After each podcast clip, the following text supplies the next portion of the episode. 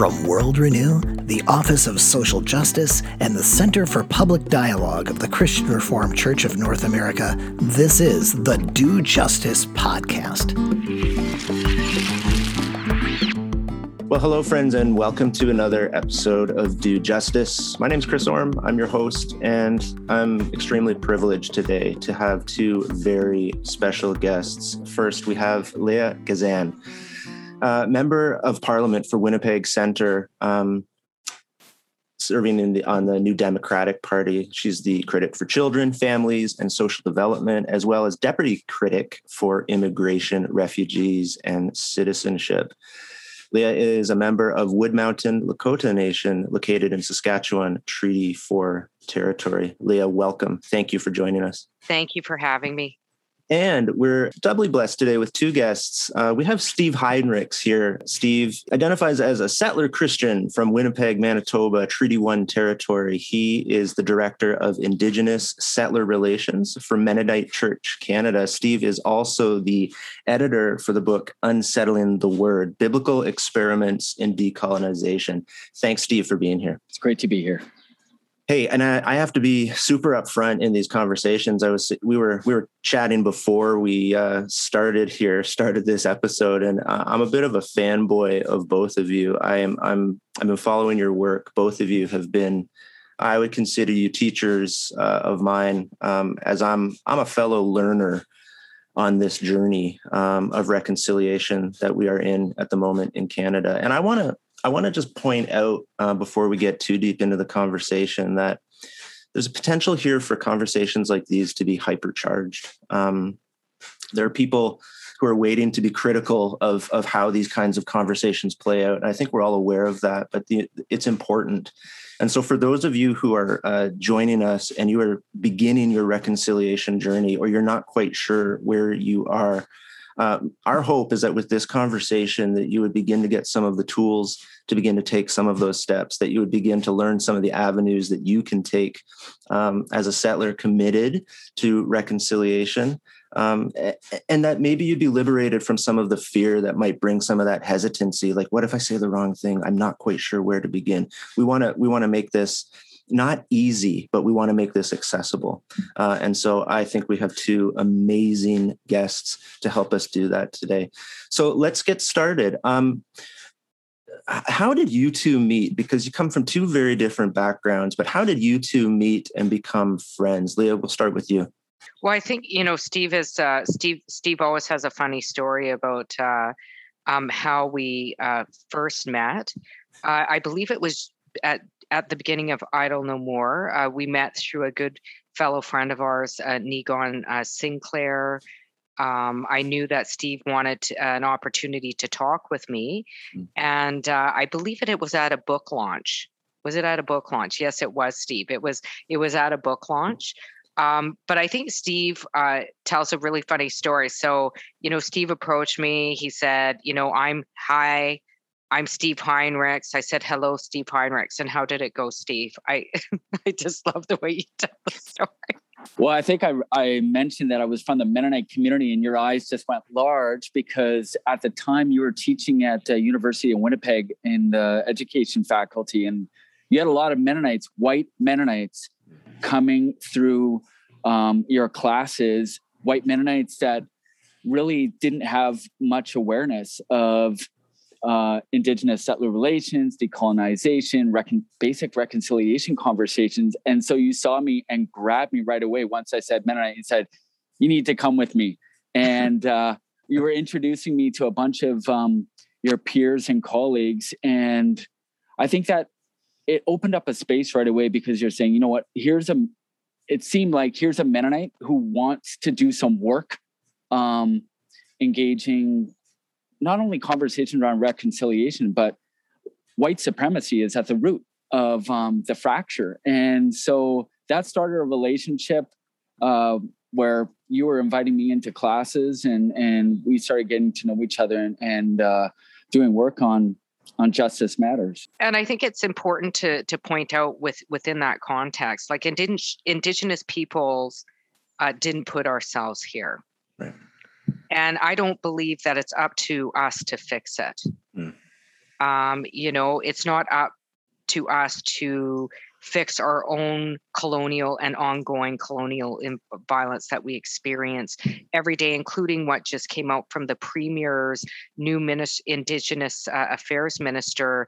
Uh, denying uh, a residential school denier talking about the benefits of residential school that happened today hmm. uh, in manitoba in the provincial government um, you know and i think you know it's not up to us to fix it, but it certainly, we are now all in it together.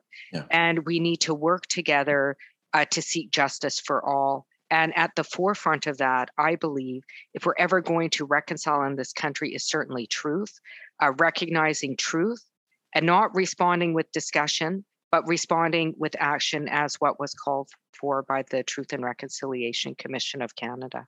Leah, I want to ask you to, if you if you could, to could you name this moment, this cultural moment that we're in right now in the Canadian context? So some of our listeners, um, you know, the, the, they're not Canadian. They they might not even be tracking with what is going on. I think everyone in Canada, though, now is sort of in this space of at least, okay, what what do we do? What is happening? What what is this moment? Um, and what is the significance of this moment? Well, you know, um, certainly we know the the recovery of children around uh, residential schools. Uh, we are faced with hard truths. Uh, we knew these truths uh, in Canada. We knew these truths. They were actually part of the calls to action in the Truth and Reconciliation Commission in Canada. This, the, the fact that elected officials are talking about how they're shocked and surprised when this was already noted by the Truth and Reconciliation is very harmful.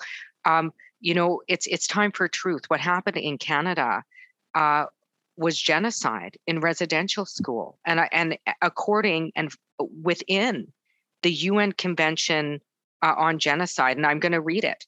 Uh, according to Article 2 on the, of the UN Convention, it says in the present convention, genocide means any of the following acts committed with the intent to destroy in whole or in part a national, ethnical, racial, or religious group as such. A.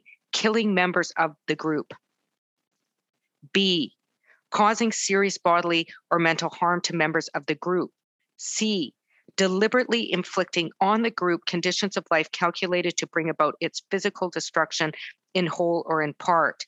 D, imposing measures intended to prevent births within the group. And E, forcibly transferring children of the group to another group. What happened in Canada was not cultural genocide. What happened in Canada was genocide. And the same sort of behavior that resulted in the deaths of thousands and thousands of children that never returned home to the families is all rooted in the same in the same genocide which is to forcibly remove us off our lands and this is what we see in real time in the midst of a climate emergency we saw that at, in wet'suwet'en territory with lng uh, armed uh, militarized rcmp taking uh, forcibly removing indigenous uh, people off their lands at the end of a sniper gun. You know, they're still trying to take off our lands. They took our children to try and assimilate us so that we would just become part of the Canadian eco- economic agenda of the time. And they are still perpetrating the same sort of behavior today. Um, you know in, in regards to uh, residential schools one only has to look at the child welfare system. You know there's more kids in care now than at the height of residential schools. You know if we are not willing to see truth in this country if we are not willing to have those difficult discussions to finally acknowledge the truth. What happened in Canada was genocide. What continues to happen in Canada is ongoing genocide, as we see with murdered and missing Indigenous women and girls and child welfare. It's going to be very hard for us to move forward towards reconciliation. Yeah. And I think, you know, just for our listeners too, like if, if you're unfamiliar with um, the 94 calls to action that, that Leah referenced, I think you know a lot of people are throwing those around like yeah the, the 94 calls to action the 94 calls calls to action and then expressing that same level of shock and horror but when you can read the words from, uh, I'll just read call to action number 75, if that's okay, right here. Um, we call upon the federal government to work with provincial, territorial, and municipal governments, churches, Aboriginal communities, former residential school students, and current landowners to develop and implement strategies to proceed and procedures for the ongoing identification, documentation, maintenance, commemoration, and protection of residential school cemeteries or other sites at which residential school children were buried. This is to include the provision of appropriate memorial ceremonies and commemorative markers to honor the deceased children. There's no surprise here. This is from six years ago, so almost seven years ago now. So there's no surprise. So, yeah, thank you for thanks for giving shape to the context in which these conversations are happening. I so appreciate that.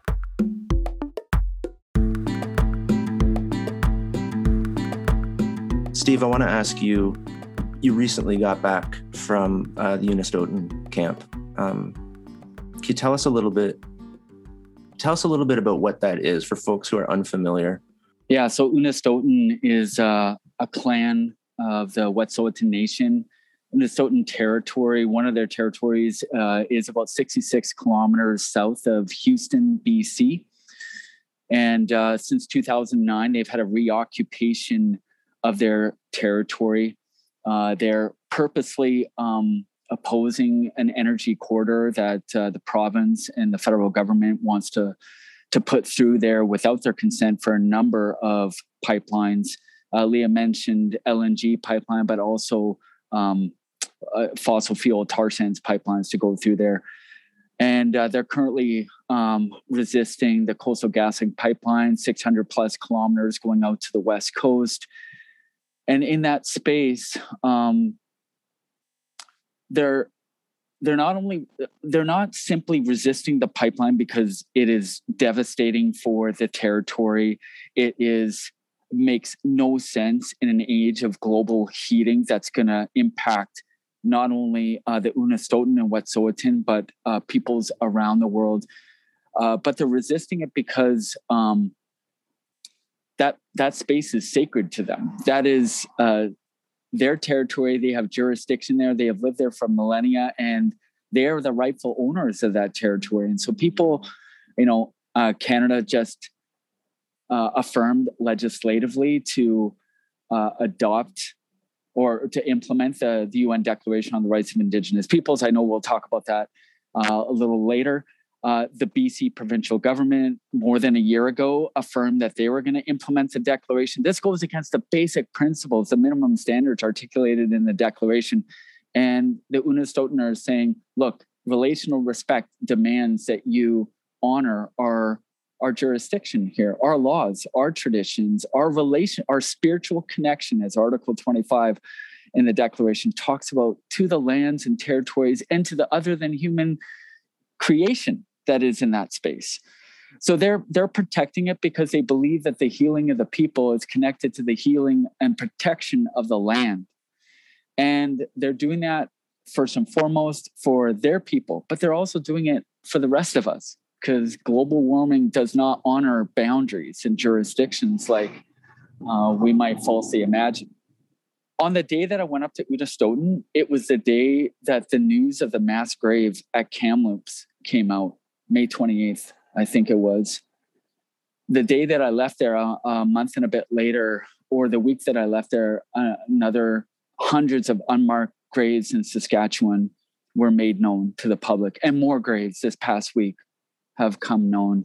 When I was sitting around table with uh, the Indigenous uh, leaders of the Unistoten and hearing them talk about their brilliant resistance, their perseverance, their they made ex- explicit the connections between the dispossession of children in their territory and the ongoing dispossession that's happening right now of their land. It's fundamentally connected.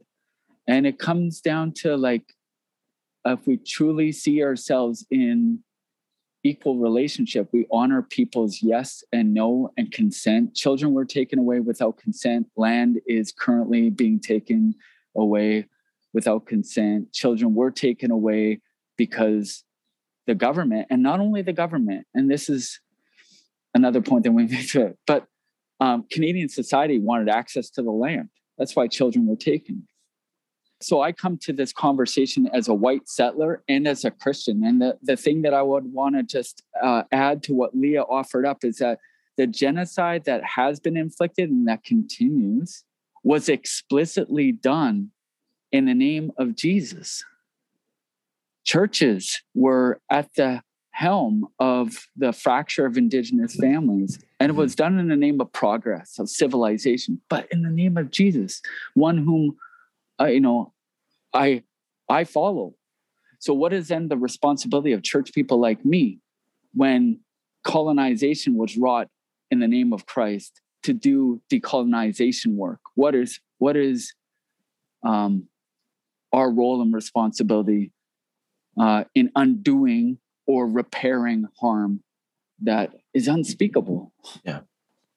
I think a lot of us who are white settler Christian, um, you know, we we have found ourselves um, with new awareness, with the coverage of of Wet'suwet'en and and the Unistoten camp, um, with with the with the land protectors pushing back against against the oil companies trying to push this through, standing their ground against the Royal Canadian Mounted Police. We've seen that. I've seen powerful images come from there. Um, land back lane, and now, like you said, with the uncovering of of graves at, at residential schools. Um, yeah, there's this there's this unsettling thing that is happening, um, and we know I think Steve, because I come at it from the same space as you. I come at it as a settler Christian follower of Jesus, and our audience would identify in that space as well. Um, you know, there a lot of our audience is are, are folks who who are Christ followers, um, and so we come at these conversations a bit from you know from a faith perspective. But it's my conviction. I think we know and we've seen in the past that this that sort of jarring unsettledness can be used by the Creator um, to ignite something, to start something. I want to ask you, Leah, and I want you to respond to Steve, but in the midst of this sort of, you know, finally some white settlers are opening their eyes. Um, how have you seen people lean into this awareness that's been developed from these spotlighted moments in helpful ways? Well, I just want to say, like, um, you know, I had the privilege of working with Steve uh, in the last parliament to push forward a bill uh, C262 to see the full adoption and, and implementation um, of the United Nations Declaration on the Rights of Indigenous People. Um, and, you know, I spent a lot of times time with people in the faith community who uh, supported this call. Mm-hmm. So I think it's been a growing call uh, within the faith uh, community. I think it's important to recognize that for Indigenous peoples, whether they attended residential schools or intergenerational survivors, this is a very painful time. Yeah. And I think it's important for allies not to take up the emotional space. Mm-hmm. You know, it's not our, our responsibility uh, to make you feel better. Right. Oh, I'm sorry you're feeling bad about it. I know it's really painful. So I think people need to be cognizant of the emotional space mm-hmm. uh, that they're taking up. Um, in the discussion, somebody said to me uh, the other day, for example, you know, Leah, you know, it's not just painful for Indigenous people, it's painful for all of us. I believe that. Mm-hmm. I believe that to be true. But, you know, let's be clear about where we're taking up emotional space. If we want to be a good ally, you know, we've had to spend, many of us, you know, decades, uh, years for young people, you know, they they were born into intergenerational trauma their whole life, trying to work through this, uh, including myself. I've had to spend, you know, it's not up to us to make people feel better. Mm-hmm. We've been trying too hard to work through our own colonial trauma. I mean, like this, this is this is real you know it's one thing to feel badly but that does nothing. You need to take action on that. So you say i feel really badly. I've heard about this. It's very sad. This is what i'm going to do differently. This is how i'm going to contribute to real change uh, going uh, forward to seek justice and reparations uh, towards with indigenous peoples. Uh, indigenous peoples whose privilege I have benefited from, mm. uh, even to have a place to live, a, a, a, piece of earth on which to reside on. Mm. How am I going to reconcile with that privilege? Uh, that's a difficult discussion because what happens when you start talking about real solutions and you have to discuss have discussions about sharing privilege mm-hmm. or giving up privilege and that's the thing about white supremacy right. and misogyny. As as soon as you start opening that discussion up you start threatening your own privilege privilege that has been born on the backs and continues to be born on the backs of genocide against indigenous peoples in this country. Those are hard discussions. Yeah. Those are painful discussions because then you begin to have to look at how am i contributing to this current system and that is hard mm-hmm. i want to honor that that is hard especially when the marginalization and human rights violations of indigenous people by the current uh, by all uh, governments and what some people call um, Canada now um, has been born off the human rights violations of, of Indigenous people here in Canada and throughout the world in real time. I spoke to somebody the other day about mining in the Congo by Canadian mining companies. I've spoken to Indigenous brothers and sisters in Fiji talking about how Canadian mining companies benefit off the violation of Indigenous people residing in Fiji. Mm. We need to, if we want to reconcile in this country, then we have to be brutally truthful and honest. I think, I think it's more and more um, uh, people in Canada are ready to explore that truth and act on that truth and have the power to push those, uh, for example, in government, in opposition, to have the political will to never waver on the human rights of anybody, mm-hmm. including Indigenous peoples.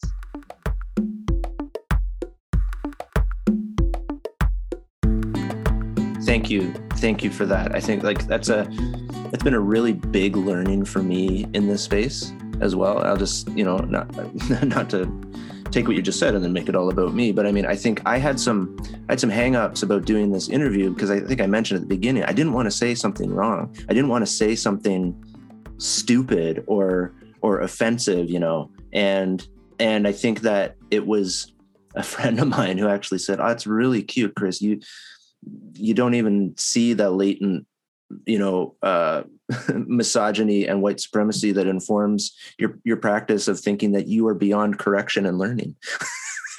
You know and i was like oh crap. Like what? Okay yep you know and these moments um you know have, led to that. So thanks thank you for for touching on that. Steve do you have anything that around that that you know you found in some of your circles with these conversations that are starting, I think, you know, kind of, you know, springboarding off of what Leah, Leah just shared.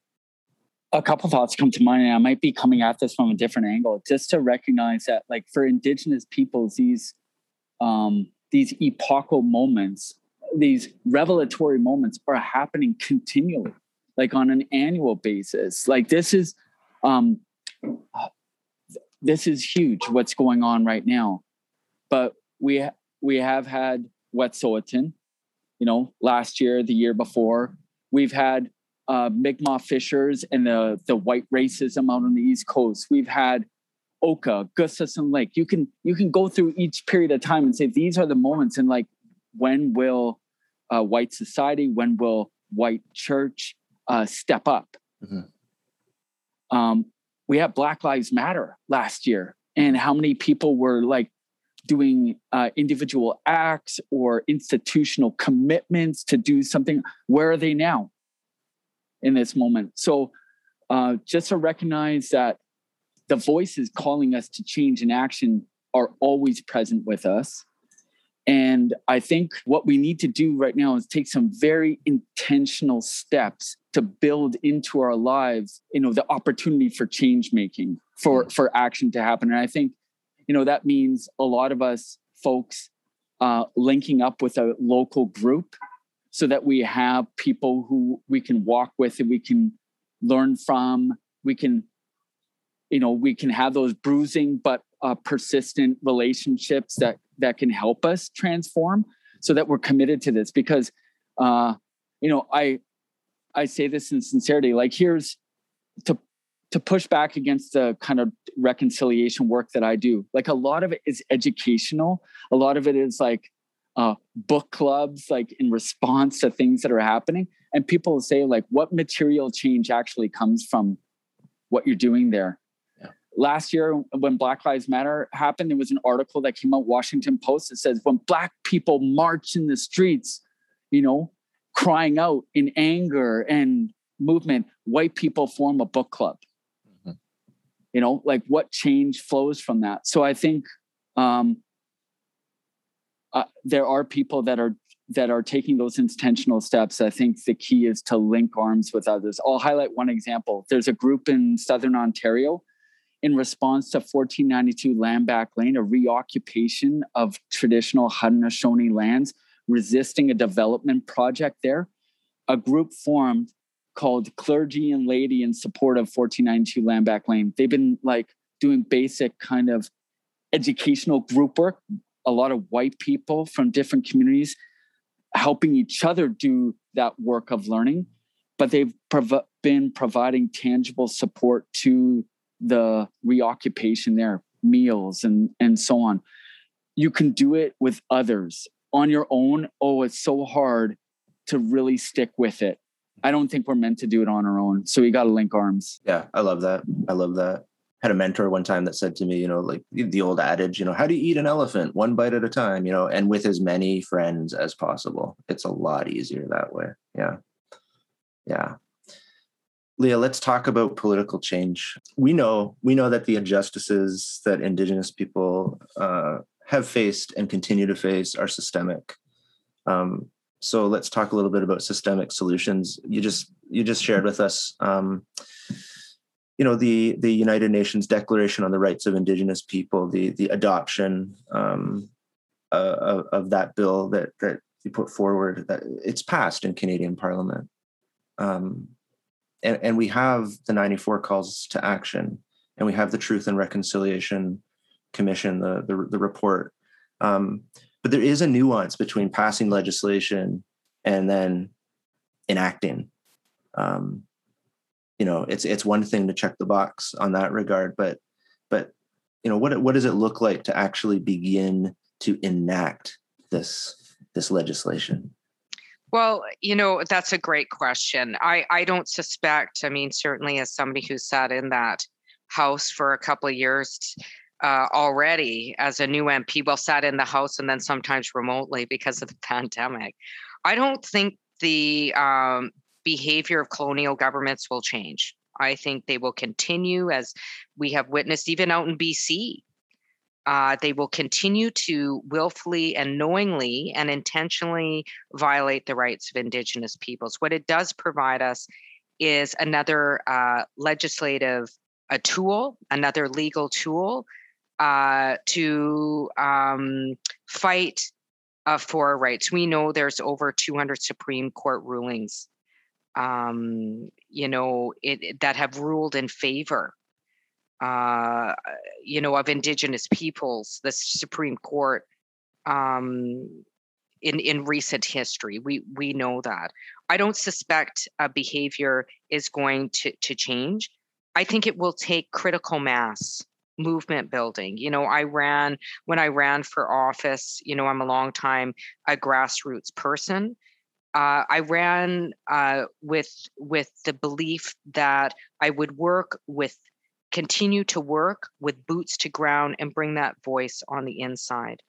You know, that's how you know, we got a bill C262, for example, to pass through Parliament to be killed in the Senate. That's how C15 uh, ended up uh, passing.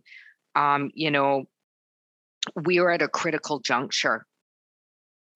You know, in the past year, uh, we have, since just being elected, we had a national shutdown in solidarity with the Wet'suwet'en uh, peoples uh, defending their a right uh, you know, in Wet'suwet'en territory in opposition to the LNG pipeline, bulldozing uh, people who have been on their land since time immemorial. Solidarity, beautiful. Uh, to going into a global pandemic that highlighted you know gross uh, inequalities and equities that were there prior to the pandemic that have only been made worse by the pandemic. You know the the truth is coming out in droves to now finding recovering uh, what we already knew but many people chose to turn a blind eye. Beautiful sacred lives. Family members recovering and bringing repatriating and bringing our children home. And the ocean recently on fire and heat waves in even the city of Winnipeg, where we're looking at weather 35 degree weather. Cl- the climate emergency kills people. It kills the Mother Earth. It kills it kills people. It kills animals. It kills water life. We are at a critical juncture. Mm-hmm. And we can't leave it up to, to those in power we need a movement. Yeah. We need to continue building the movement to push those who can change laws, make decisions, such as myself, to be forced into doing the right thing. Because if people made the right choices, we would have never had the Indian Act. Right. We would have never been in the climate emergency. We wouldn't be having debates about cutting down the last 3% of the old growth in the midst of a climate emergency as we watch our beautiful mother burning. Mm. We need a movement. Yeah. And I think going back full circle, uh, Steve, with me in our differences, coming together, uh, we have come together in building, uh, participating in movement building to try and move forward a better world for all in respect of our beautiful mother.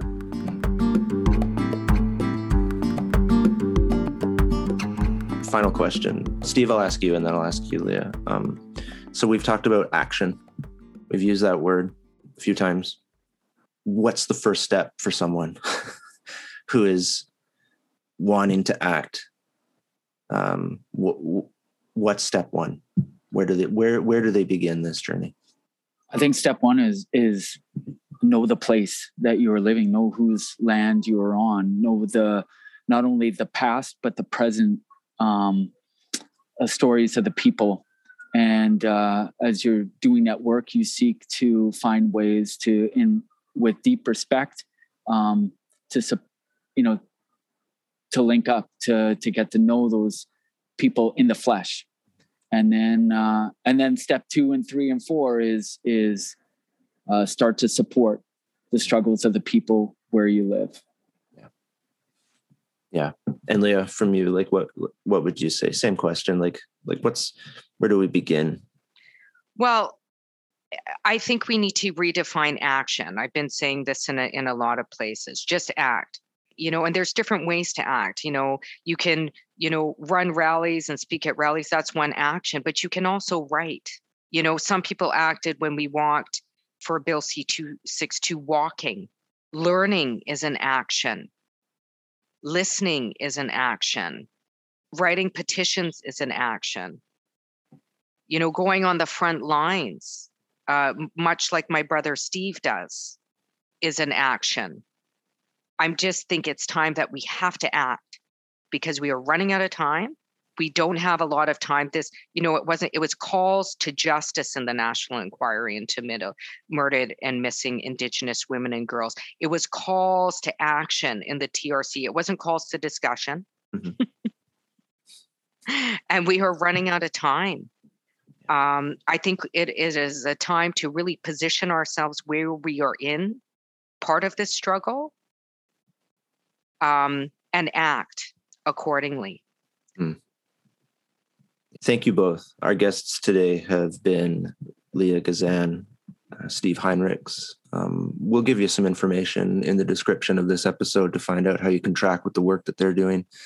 Uh, we'll also give you some information on ways that you can start to get involved, um, uh, as well as some resources for uh, learning um, so that you can be informed about how you act. Um, thankful for both of you. I'm so thankful that you both took the time to be here. Um, and uh, yeah, we'll we'll continue to track with you and, and hopefully talk again. Thank you so much. Thank you so much for having me. Yeah, thanks. Thanks for having us. And I'd say follow Leah on Twitter. She'll give you. oh, you yes. oh yeah, she's a great yeah. follow. She's a great follow, everybody. What is what is my here? I'm going to give you my. Can I give you my Twitter? I yeah, have. Uh, yes. I'm told to told to do this, and then I say, "What is my Twitter handle?" What is I always I always forget. So on Instagram, it's Leah Gazan MP, and on Facebook, and I believe on Twitter, I'm going to get the right handle this time. Last time I gave the wrong ones. It is at Leah Gazan. So it's Leah Gazan MP on Instagram and Facebook, and Leah Gazan on Twitter. Thanks again so much. Um, Thank you so much. Take yeah, care. Take care.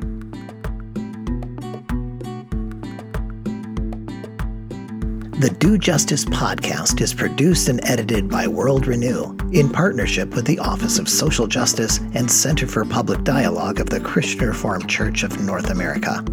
Our opening theme was written by Quetzal Quetzalcoatl. Transitions provided by Valentin Sosnitsky. Until next time, remember that the Lord is righteous, He loves justice, and the upright will see His face.